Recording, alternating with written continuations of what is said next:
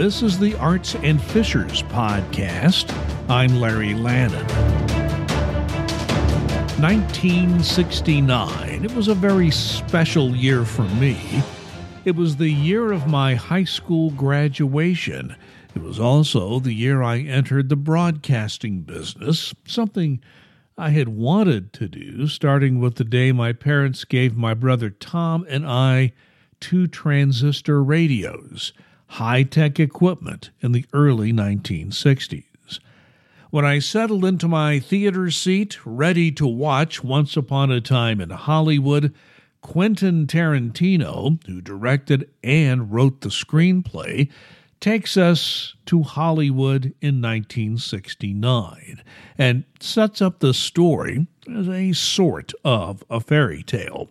Tarantino uses the music and pop culture of 1969 as a backdrop to the story, so if you are near my age, there will be plenty of familiar music and themes to tickle your memory. The two main characters are Rick Dalton, a TV series star in the 1950s, but just trying to make a living as an actor in 1969. Dalton is played by Leonardo DiCaprio. Then there's Cliff Booth. He's Dalton's best friend and a stuntman, played by Brad Pitt. Now, maybe it's just my imagination, but these two guys appear to be having a lot of fun in every scene of this film.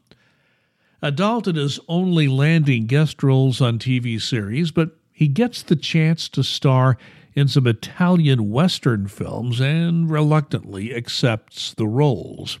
He ends up with an Italian wife and comes back to his Hollywood home. Booth goes to Italy with his friend Dalton, getting some stunt work he cannot find in Hollywood and just basically keeping his friend company. This relationship is always uneven, with Pitt's character, Cliff Booth, never seeming to mind, even though he's on the lower end of that relationship. He just enjoys the time he spends with his buddy, Rick Dalton. A Dalton's next door neighbor in the Hollywood Hills, Sharon Tate and Roman Polanski. Now, remember, this is 1969, so Charles Manson and his gang are part of this story. Now, there are some aspects of the story that are factually accurate, but there are plenty more just plain fiction. There is a trip to the Spahn Ranch where the Charles Manson gang has taken up residence. Cliff Booth remembers his days working stunt gigs and film shot at that ranch.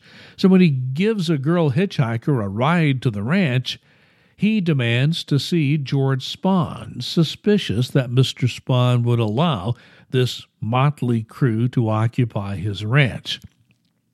Well, the scene with Brad Pitt as Cliff Booth and Bruce Dern as George Spahn, well, that's a high point in this film for me. As you would expect, Tarantino sets up the story for a bloody climax, and he delivers on that. The scenes with Pitt and DiCaprio in this film are priceless. Two great actors at the top of their game. Another outstanding performance goes to Margot Robbie in the role of Sharon Tate. Now, this film is more than two and a half hours long, but I rarely squirmed in my seat. Tarantino gets you hooked from the opening scene all the way to the film's end. This is a very, very good film. I give Once Upon a Time in Hollywood a B grade and a recommendation to go see it.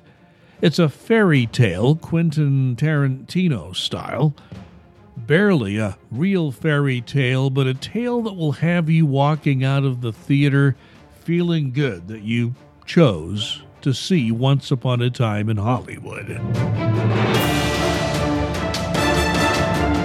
This is the Arts and Fishers podcast. My name is Larry Lannon. Thanks for listening. We'll talk again.